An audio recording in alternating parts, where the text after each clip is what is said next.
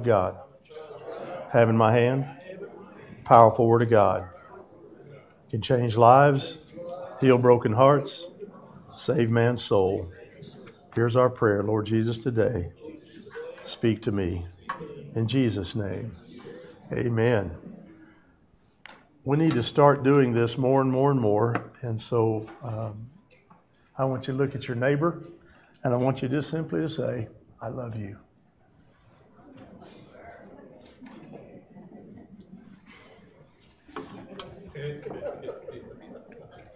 If you're by yourself, just look at yourself and say, I love you.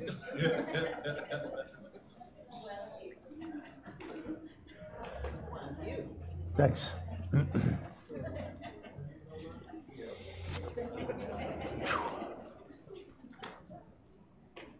We'll get through it today. We'll get through this today. A lot of emotions. There is just a lot of pain in our little world out here, and it, it filters into our church, doesn't it? Had a wonderful time last night. Uh, about 20 of us or so, a little more, went to Moore's Fish Farm. All you can eat catfish. And then uh, first and third Saturdays and Sundays, they add barbecue to that. And uh, my goodness, that was great. When Jeff turned off the highway and started up this rickety old road, I thought he's been lying to us all along. There's some axe murderer out here he's taking us to see. But we round a corner and there's this goofy looking house. I thought, that's it. that was it. And um, it was almost standing room only in there. What a great time of fellowship, those that went and ate way too much. I didn't, but you did. Being on the diet that I'm on, I don't get to do that, but I enjoyed watching you going back and back and back. And I think they ran out of fish. Sam took care of that, didn't he? Amen. What a great time when we have those things, then and we're just we're just going to start having more of them. So we just go. We all like to eat, amen. So we'll try to make sure that uh, we get more of those in, in the near future. We're going to be at Second Thessalonians chapter 2. We're going to look in verses 1 through 17 today. That's going to be our text to work from.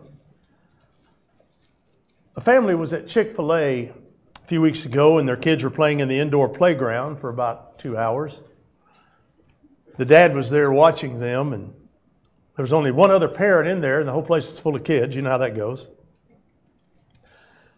One of the kids on the slide kicked this man's son, and of course, that other kid shouldn't have been in there. He was too big. But he kicked the three year old son in the back, and the son starts to cry and goes off over to play again in another area, and another kid that's really too old to be in there hits the kid in the head, hits the son in the head, and the dad had had all he could handle.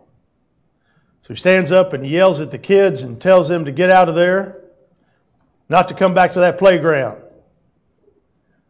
The other adult that was in there, by the way, was a, another dad who they had they attend church together. So maybe not an opportune time for him to show his colors. So, but he goes over to this dad and he says, "Hey, I'm sorry you had to see me go all, all, all Old Testament on those kids over there." A couple nights later, the dad's putting the daughter, his daughter, to bed, and she says, "Dad, can I ask you a question?" Sure. Do you remember that night at Chick Fil A? That night when you kicked all the kids out of the playground? Well, yeah, I remember that. Do you remember in the Bible when Adam and Eve sinned and God kicked them out? Well, you know, that's kind of the same thing you did. So you and God were like the same in those stories. And the dad looks at her and he goes, Hmm, I wonder how I can get your mom to think of me that way. same, same dad, it's Halloween. He wanted to teach his kids about God, so when they brought in the candy, he took the opportunity to teach them about tithing. And he played the role of God, and it got a little awkward though when he was demanding 30% more of the candy than the Bible requires. I believe all of us have tried to play the role of God sometimes. Can you raise your hand if you have ever tried to play God?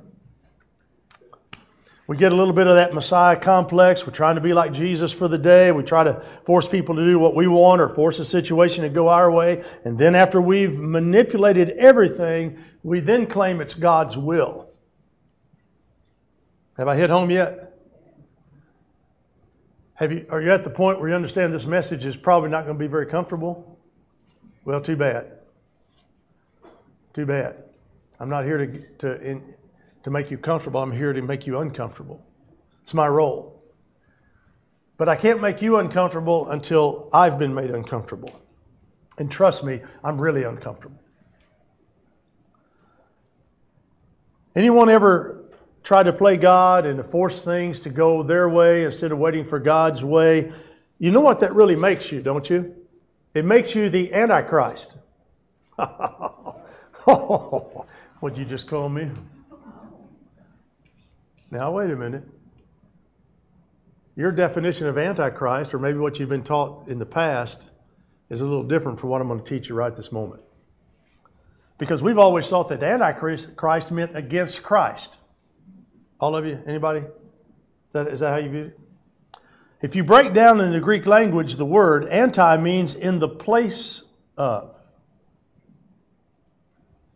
So, in other words, an antichrist is an impersonator of Jesus.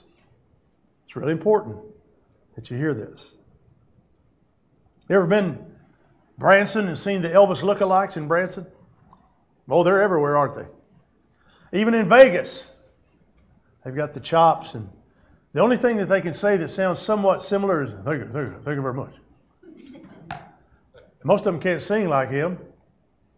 I wish they could, because what they're singing is pretty bad. But somebody's always trying to fake somebody else, trying to be somebody else. So, Paul, in this second letter to the Thessalonians, is going to talk about the danger of impersonating God and putting yourself in the place of God. And how do we do that? By describing the ultimate impostor and impersonator, the Antichrist. And while we're going to delve into this character of this mysterious person who will appear on the world scene at some point in the future, I also want to focus on how we do the same things. And we try to take the place of God because when we do, we actually mess up what God wants to do in our own lives. So, three things, three ways I'm going to show you today how we, I'm including myself, how we take the place of God. Well, let's pick up in our text in 2 Corinthians chapter 2. Let's pick it up at verse 1. Now, concerning the coming of our Lord Jesus Christ and our being gathered to him, we ask you, brothers, not to be easily upset in mind or troubled, either by a spirit or by a message or by a letter, as if from us, alleging that the day of the Lord has come. Don't let anyone deceive you in any way. For that day will not come unless the apostasy comes first and the man of lawlessness is revealed, the son of destruction he opposes and exalts himself above every so called God or object of worship so that he sits in God's sanctuary, publicizing that he himself is God. Don't you remember that when I was still with you, I told you about this? So the first, the first way that we play God is by exalting ourselves. by exalting ourselves. And probably the best way to explain this to you is to explain to you a Jewish holiday. Hanukkah, coming up in a few weeks. The word Hanukkah means dedication. In 167 BC, there was a Syrian king named Antiochus Epiphanes. He conquered Jerusalem. He made practicing Judaism illegal in Israel. He confiscated all the Jewish money, forbid the teaching of the Torah, and as the worst act of all, he defiled the temple by setting up an idol on the altar and then sacrificed a pig in the temple. The Jews renamed him from Epiphanes, which means God made manifest, to Epimanes, which means the madman. In fact, I have a picture up here of a coin that he made of himself. Very handsome young man, isn't he? on the coin, he had inscribed, Antiochus, image of God, bearer of victory. See, he thought he was God. and he wanted everyone to worship him. But there was one group of men that wouldn't do that. They were the sons of a priest named Metayahu, and they rebelled against Antiochus, and they defeated him. It came to be known as the Maccabean Revolt. They cleansed the temple of all the idols that had been placed there, but when they were to light the menorah, something was missing. They only had one day's worth of oil, and it took eight days to make the oil that was used in the menorah for temple worship. But God performed a miracle. He made one day's worth of oil last for eight days. So that's why every day the Jews light one candle on the menorah. And it's a huge celebration in Israel to this very day. It's a big deal in the time of Jesus also. He even celebrated Hanukkah in John chapter 10. We find then he then came the feast of dedication at Jerusalem. It was winter, and Jesus was in the temple area, walking in Solomon's colonnade. The Jews gathered around him, saying, "How long will you keep us in suspense? If you are the Christ, tell us plainly." Jesus answered, "I did tell you, but you do not believe. The miracles I do in my Father's name speak for me, but you do not believe because you are not my sheep. My sheep listen to my voice. I know them, and they follow me. I give them eternal life, and they shall never perish." No one can snatch them out of my hand. My Father who has given them to me is greater than all. No one can snatch them out of my Father's hand. I and the Father are one. Again, the Jews picked up stones to stone him, but Jesus said to them, I have shown you many great miracles from the Father. For which of these do you stone me? We are not stoning you for any of these, replied the Jews, but for blasphemy, because you, a mere man, claim to be God. Hanukkah was the perfect time for Jesus to reveal who he was. Because it was a time when they remember someone who claimed to be God, but he was actually an impersonator. But that's when the real one showed up. So Jesus' point in referencing this event is to show us that what will happen in the future as the Antichrist shows up and proclaims himself to be God. It's what we read in these verses here in Second Thessalonians, the Antichrist will do essentially the same thing during the tribulation period. He will commit what's called the abomination of desolation. Jesus even mentioned this act in the moment uh, to the Jews, and for that moment, the Jews will want to flee Israel in Matthew 24 when he said, Therefore, when you see the abomination of desolation spoken of by Daniel the prophet standing in the holy place, then let him who are them, those who are in Judea flee to the mountains. This happens at the halfway point in the tribulation because during the first half of the tribulation, things are really good for Israel. Things are really, really good. And that's why they're going to be tricked by this impostor. And they think that he is the Messiah. And let me tell you, Israel today is very ripe for deception. Very ripe. They will believe anyone who, and in anyone who can bring peace to the Middle East. And this Antichrist will be able to bring peace throughout the entire region. So the, the countries of Iran, Jordan, Syria, and Israel and Egypt, they will all align behind this Antichrist personality who's an impostor but will appear to be the Messiah. Get ready. Get ready. We hear of Israel being threatened almost on a daily basis. Iran has said they'll wipe Israel from the map. Israel has made it clear to all who seek their destruction that they will defend themselves, and boy, they will. They have one of the best air forces in the world. You don't mess with them. But there's going to come a time when they'll fall hook, line, and sinker behind this Antichrist personality. In fact, when in 97, when I was at the Wailing Wall, there was this huge sign and I asked the tour guide what it said and was told, Get ready, Messiah is coming. So they're right.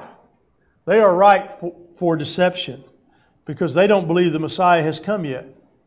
The true Jews, they don't believe that. And yet we do. If you go to Jerusalem, the old city, you'll go to the eastern gate where Jesus entered the eastern gate on the donkey and they're throwing the putting the palm leaves down in front of him to show victory. That's all that's all stoned in. It's not even open. And I asked the tour guide, why isn't that gate open? She said, because we're waiting for the Messiah to come and he will enter that gate. I thought, how sad. Know the scripture, but they don't see Jesus. But that's been the problem from the beginning with Israel. I don't know if you're aware, but Satan, the devil, used to be an angel of God named Lucifer, and that name in the Hebrew means light bearer. But he had a problem. He wanted to be worshiped as God, and that's what got him kicked out of heaven and cast to the earth. And if you've never heard this, in Isaiah chapter 14 is where we learn it. It says, How you are fallen from heaven, O Lucifer, son of the morning. How you are cut down to the ground, you who weakened the nations. For you have said in your heart, I will ascend into heaven. I will exalt my throne above the stars of God. I will also sit on the mount of the congregation on the farthest sides of the north. I will ascend above the heights of the clouds. I will be like the Most High, yet you shall be brought down to Sheol, to the lowest depths of the pit. Those who see you will gaze at you and consider you, saying, Is this the man who made the earth tremble, who shook kingdoms, who made the world as a wilderness and destroyed its cities, who did not open the house of his, uh, of his prisoners? Now, I want you to think about that. We're going to see Satan someday, and we're going to say, This was the guy? I thought he would be bigger than that. This is the guy? Why, he's scrawny and why was I afraid of him? That's what we're going to say. Because when you compare him to Jesus, there will be no comparison. There is no comparison. See, most of us think that Satan looks like a guy wearing spandex with horns and a pitchfork dressed in red. Second Corinthians says that for Satan himself masquerades as an angel of light. You see. He's an impersonator. And that's what his henchman, the Antichrist, is too. They're trying to play God, but it isn't going to work out for them. Let me give you a spoiler alert, Revelation 19. I saw the beasts, the kings of the earth, and their armies gathered together to make war against him who sat on the house, on the horse and against his army. Then the beast was captured, and with him the false prophet who worked signs in his presence, by which he deceived those who received the mark of the beast and those who worshipped his image. These two were cast alive in the lake of fire, burning with brimstone. Somebody says, I need to put a chip in your arm, a chip on your head, so that we can keep up with you. You run. You tell them no. No, no. Now, they may force you. Go die before you let them do it. I just read it for you. Don't do it. Revelation 19. Highlight it, circle it, make sure that you understand that the Antichrist is going to be using that in the end days. They're already talking about it. They're already talking about going to a, world war, a worldwide currency where the only way you can trade or buy or do anything is with a chip that's in your wrist and you scan it. Just like you do a can of beans. Don't take it. A preacher will die. For me to live is Christ, Paul said, and to die is. Say it one more time. To die is. If you're in the Lord, that's gain for you. Well, preacher, I haven't really lived my life. I, I mean, I want to get married. I want to have kids. I want to see grandkids. I want. Hey, I've got you. But if you want that more than heaven, you're in trouble. That's why you're always told you need to love the Lord your God with all your heart, soul, mind, and spirit. You got to love Him more than you love your wife, more than you love your husband, more than you love your kids. You got to love God. But it's tough, isn't it? It's tough. Now let's go on to our second way we play God, but pick it up at verse 6. And you know what currently restrains him so that he will be revealed in his time? For the mystery of lawlessness is already at work, but the one now restraining will do so until he is out of the way.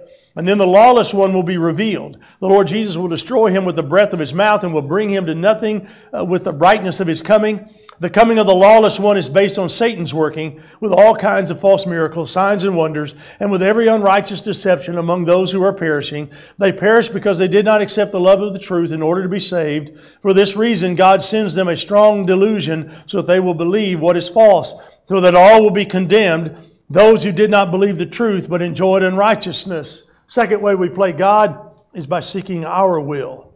Have you ever been mad at God because you didn't get what you wanted? Anybody be honest enough to raise their hand? You ever been mad at God because you didn't get what you wanted? Boy, I have. We've all done it. And we do and we do this because we think we know better than God. Oftentimes we don't want God to answer us the way he needs to answer us because we think we know better. There was an 18 year old who was starting college, and the dad decided to buy him a car. So dad told him to go check out some used cars and narrow his, his focus down. And the next day they'd go out and buy that car. So the 18 year old goes out, goes a couple places, and then he sees it. He sees a low rider pickup. He loved it. He made note that it had over 100,000 miles on it, but he didn't care. Because all he could see was him driving down the road, blasting that music in those big state of the art speakers that it had in the back of it. That's all he saw. So he takes his dad in the next day, and the dad takes a good look at the car or the, or the lowrider truck.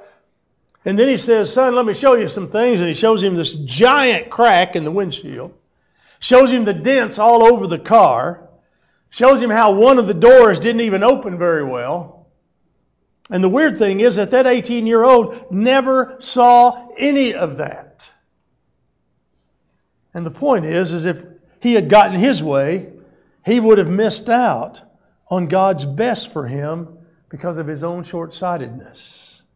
John 5, I can do myself, I can of myself do nothing. As I hear, I judge, and my judgment is righteous because I do not seek my own will, but the will of the Father who sent me and why is that important for us? Because right now there's a restraining. Don't forget, don't miss this. There's a restraining that's happening in the world, keeping culture from fully getting its own way. Think about where we're living and what's going on in our time. There's a radical evil in the world that's yet to be released. And there's a culture that wants it to be released. It's the battle between filtered and unfiltered. Who would have thought that in our day that we would have to define what marriage is? State after state after state is saying, let them marry. That's marriage now. Let them marry. That's not the standard of God's Word. God's Word says a husband and wife, a man and a woman. That's what He did. He didn't create Adam and Ed in the garden.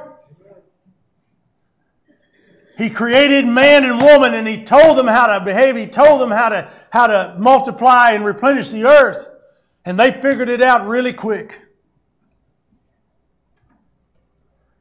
Now, there's going to come a time when we can't preach that.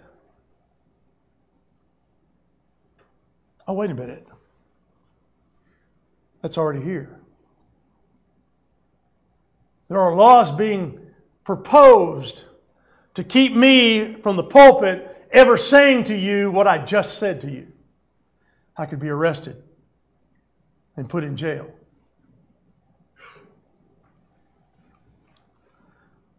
Few years ago, a preacher named Bob was on a flight back to Florida from California, and he watched the movie, the in-flight movie that's on on the on the airplane.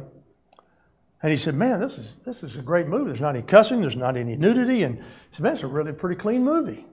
So he recommends it to a friend, and a friend went to church with him. And uh, friend says, You know, I was planning to take my kids to the movie this weekend. he said, I'll just take them to see that one. So he takes his three kids and his wife. They go to the movie and it's full of nudity and cussing. And needless to say, Bob got a visit from his friend. He said, Man, how could you recommend that movie? And Bob was mortified because in the one he saw, the version he saw, there wasn't any of that.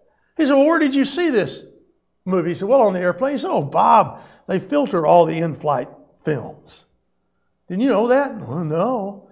He said, Well, okay. He said, I'll forgive you. He said, But I, am going to give you a warning. Steer clear of my wife this week, man, because she's after you, boy. It's the work of God right now in the world that we don't even see. God is holding back the tide of the work of Satan and the man of sin being revealed until God's work is complete and the rapture comes. Paul writes to the Thessalonians. And he tells them that the return of Jesus won't happen until he who restrains is removed. And who is that? The restraining force right now is the Spirit of God at work through the church. What are they trying to silence right now in our culture? The church! They're trying to silence the church, silence the Christians. Who's the only religious group being persecuted in public and nobody says a word? The Christians. If you stand up and say you're Muslim, they'll give you the key to the city. But if you stand up and say, I am a blood bought, born again, baptized believer in Jesus Christ, they'll throw you in jail. Oh, it's coming.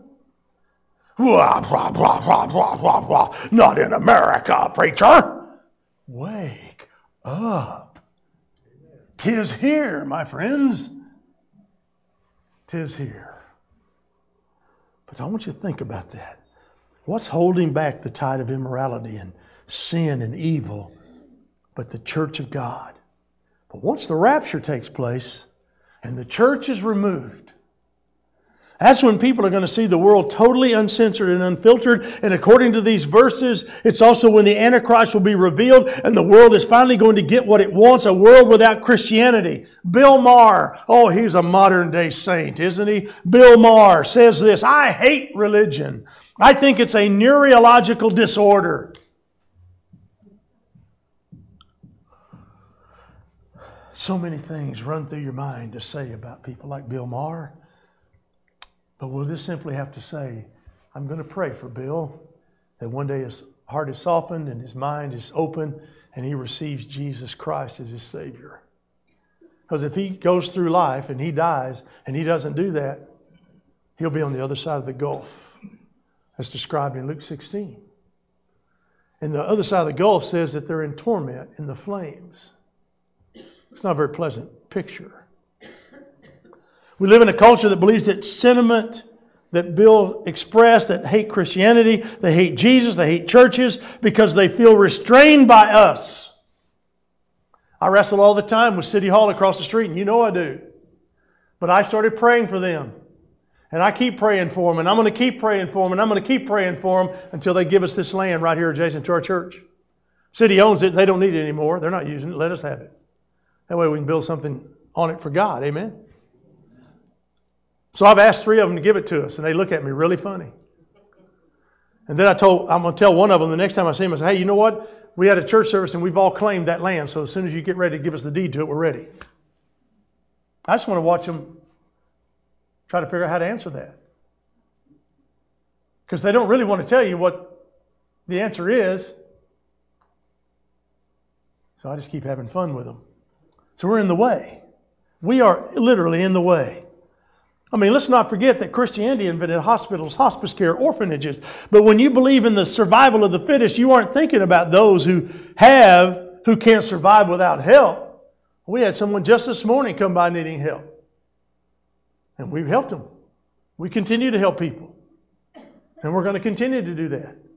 We're part of a community Thanksgiving service. We're, we're trying to bring in food items so that we can pack the boxes to send out. 158 families in the Jenks School District. Jenks! Wealthy Jenks! Well, South Tulsa, right? They just got more credit over there than we do over here. We need 150 cans of cranberry sauce. We got a good start back there, but we got to have it all by next Sunday. So go out and just take everything off of every shelf and bring it. Bring it. You will. You always do. But all the culture sees as people of faith holding back what they really want to do, and eventually they're going to get their wish. Our culture is rejecting Jesus and his teachings, and yet they will embrace a counterfeit who will give them the unfiltered life they seek. John 5 again, Jesus says, I've come in my Father's name, and you do not receive me. If another comes in his own name, him you will receive. Jesus knew he knew. He knows. This is when the deception we read about comes into play. Now, before I mention the third way we play God, let's pick up our text again in verse 13. But we must always thank God for you, uh, brothers, loved by the Lord, because from the beginning God has chosen you for salvation through sanctification by the Spirit and through belief in the truth. He called you to this through our gospel so that you might obtain the glory of our Lord Jesus Christ. Therefore, brothers, stand firm and hold to the traditions you were taught, either by our message or by our letter. May our Lord Jesus Christ Himself and God our Father, who has loved us and given us eternal encouragement and good hope by grace, encourage your hearts and strengthen you in every good work and word.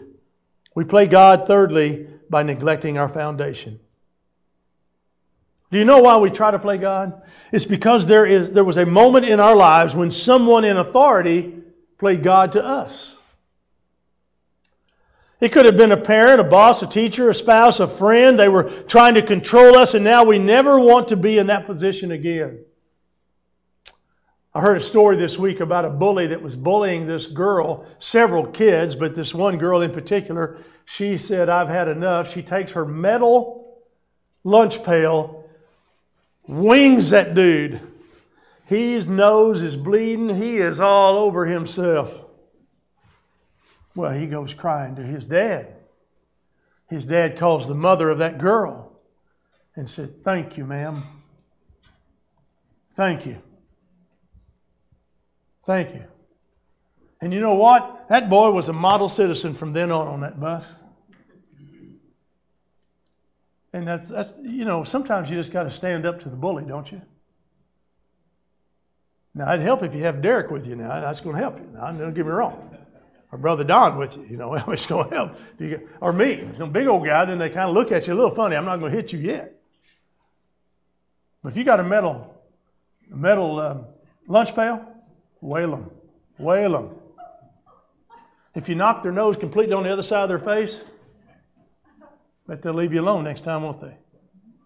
Now, I'm not advocating violence. I'm not advocating going out and picking a fight. I'm not. I always told my sons, I said, you don't start it, but you make sure they don't want any more if they come back. And I showed them some strategic things that would help them accomplish that. I didn't play football all those years not to figure out that stuff out. Okay, let's go back to some anointing here. So even though it, though it benefits us to give God control, we have a tendency to not relinquish control because deep down inside we think we know better. Proverbs 28 says this He who trusts in his own heart is a fool, but whoever walks wisely will be delivered. You, you cannot read enough Proverbs. You cannot read enough Proverbs. Billy Graham said, I read Psalms, to learn how to, how to get along with God, and I read Proverbs to learn how to get along with man. Yeah. Earlier, we celebrated communion, did we not? It's one of our traditions at our church. It's a reminder that we aren't, we aren't God, but that we need God. It's a reminder that while many may try to be God, God became a man and died for us so that we could have forgiveness, life, and peace. The word traditions is a good word. It simply means teaching, and it's the truth of the Bible that we believe. It's one of the foundations of our faith in this church is the communion service. Jesus came, He died on the cross for our sins, and we now have eternal life because of it. That's why we remember. When we're grounded in our faith, we have a proper view of who God is and a sober view of who we are as well. But when we get that confused, it creates problems for us and those around us because sometimes we try to play God with our kids. We try to solve every problem. That's what's wrong with kids today. Everybody's solving their problems. Their parents are jumping in and taking defense. If somebody says, Your kid threw a rock through my window, I'm suing you for having a window when that rock will break. And some lawyer would pick it up and you'd lose because you put a window in your house that a rock could break. How dare you do that? You've got to put rock breaking less windows in your house. It's not, it, it, doesn't matter that a kid stands in the street and throws a rock right through your window. Amen? What's wrong with this picture? There was a time when if you threw a rock through somebody's window, you not only paid for that window, but you paid for it in other ways as well. That's why God put extra padding on the backside of our bodies. It gets set on a lot, but it also can be used for other purposes as well. I mean, you ought to hear Brian and Brad talk about how mean their dad was to these guys. I, can't. I, I, tear up every time I, I, I hear their story. I'm surprised these two young men have made it to adulthood without killing somebody. The way their dad treated them. Yeah, tell him the rabbit story sometime. He know, he, he's crying right now about the rabbit. I had to bring it up, didn't I? You know, there are moments when my kids were fighting and I'd walk in, they'd start trying to tell me who did what and all that. And what they're trying to do is get me to side with them and discipline the other one. I know, I know what they're after, and sometimes you have to just kind of restore calm and order. But most of the other time, I'd say, hey, look, you guys are brothers, you got to love each other. Y'all figure it out. Y'all figure it out. And one day they wouldn't do it, so I sent Jeff and Corey out in the back backyard and I made them figure it out. And they were throwing each other over the backyard. It was really ugly. And my little five footer, she was about to beside herself. And I just looked at her and I said, Don't say anything. Do not say anything. But you know what? That was the last time they ever did that. Of course, Corey got bigger. Jeff got Jeff got a lot wiser. He said, Dad, I'm not going out. well, I wasn't supposed to tell you who that was, by the way. And the other one, he's got eyes like this by the door. But sometimes we play God because we're trying to keep something God gave us. Boy, hear this. If you haven't heard anything, hear this part. You're praying for a job, you got the job, you called your friends, you said, Thank the Lord, God answered my prayer. You were hoping God would bless you with a new home, and you're praying and that it would all work out, and sure enough, it did, and God answered my prayer. You're hoping God would bless you more financially, and you pray it would work out, and sure enough, it did, and God answered my prayer. You're praying that the relationship that you wanted would work out, and sure enough, He asked you, or you asked her, and it all worked out, and boy, you said, God answered my prayer. But then something happened. The job that you want just couldn't have, you know, you just had to have, and then God gave to you, suddenly your boss wants you to do something unethical. Oh, you get that home, but the only way you can afford the home is now you can't honor God financially. Oh, you start dating that guy or that girl, but it's starting to get too physical and you're not comfortable with that. That's not how you'd hope that that relationship would go. You get blessed with more financial resources, and now it's hard to tithe. I read a story about a guy who went to his preacher and he said, Hey, when I made 200 a week, man, it wasn't any problem tithing. But now that I'm making 2,000 a week, I'm struggling. preacher looks at him and says, I tell you what, I'm going to pray that you go back making $200 a week. Because it's not the amount, it's the heart. Amen. But here's the choice do we walk away? Do we take a stand? Or do I play God so I can keep what I think He's blessing me with? See, so often we get stuff because we think, boy, God's really blessing you. Wow. When you may be in control and blaming God for what you got. Be very careful, people. Be very careful. Humbleness will go a long ways. Amen? If you have a lot, give a lot. If you have great resources in time, talent, and treasure, give it. And when you give it away, what happens? Oh my goodness, he starts putting more in here. Hold it, hold it, hold it, hold it. When's the last time you started getting so much you told God, okay, that's enough, it's enough, it's enough? I didn't think so either. We need to start trusting God's word more than our interpretation of circumstances. You see, God's will is that you and I understand His word. And we're in His word, we're breathing it, living in it. We can start believing that God loves us and desires the best for us even more than that we desire those things for ourselves. That's why communion is so powerful. It's a physical reminder of our God who became a man and died for us. When circumstances looked at their absolute worst and our Savior was hanging on a cross, I'm sure many were thinking, if I were God, man, I'd stop this. But little did they know that that immeasurable act of love was the moment that brought salvation and forgiveness and mercy to all mankind. Father, we ask you this morning to prick our hearts. Move among us. Take your finger and stir our hearts. Because, God, we so often try to get in your way. We so often want to interpret blessings and things that come our way as though somehow we had some measure of getting it. The only gifts that we have, talents, are given to us by you.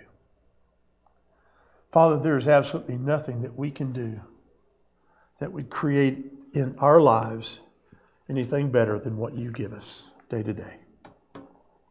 So, God, we're asking this morning that you would stir in the hearts of your people here.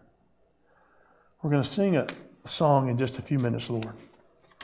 And I'm praying that there will be some people who will just fall on their knees right where they are and just start praying to you. God, I'm praying that there will be some people who maybe will come forward here at the front and let, fall on their knees and, and pray to you. It was such a touching moment the last night of our revival to watch so many respond. They just came to pray, they just came to talk to you. And God, there's just something special about doing that.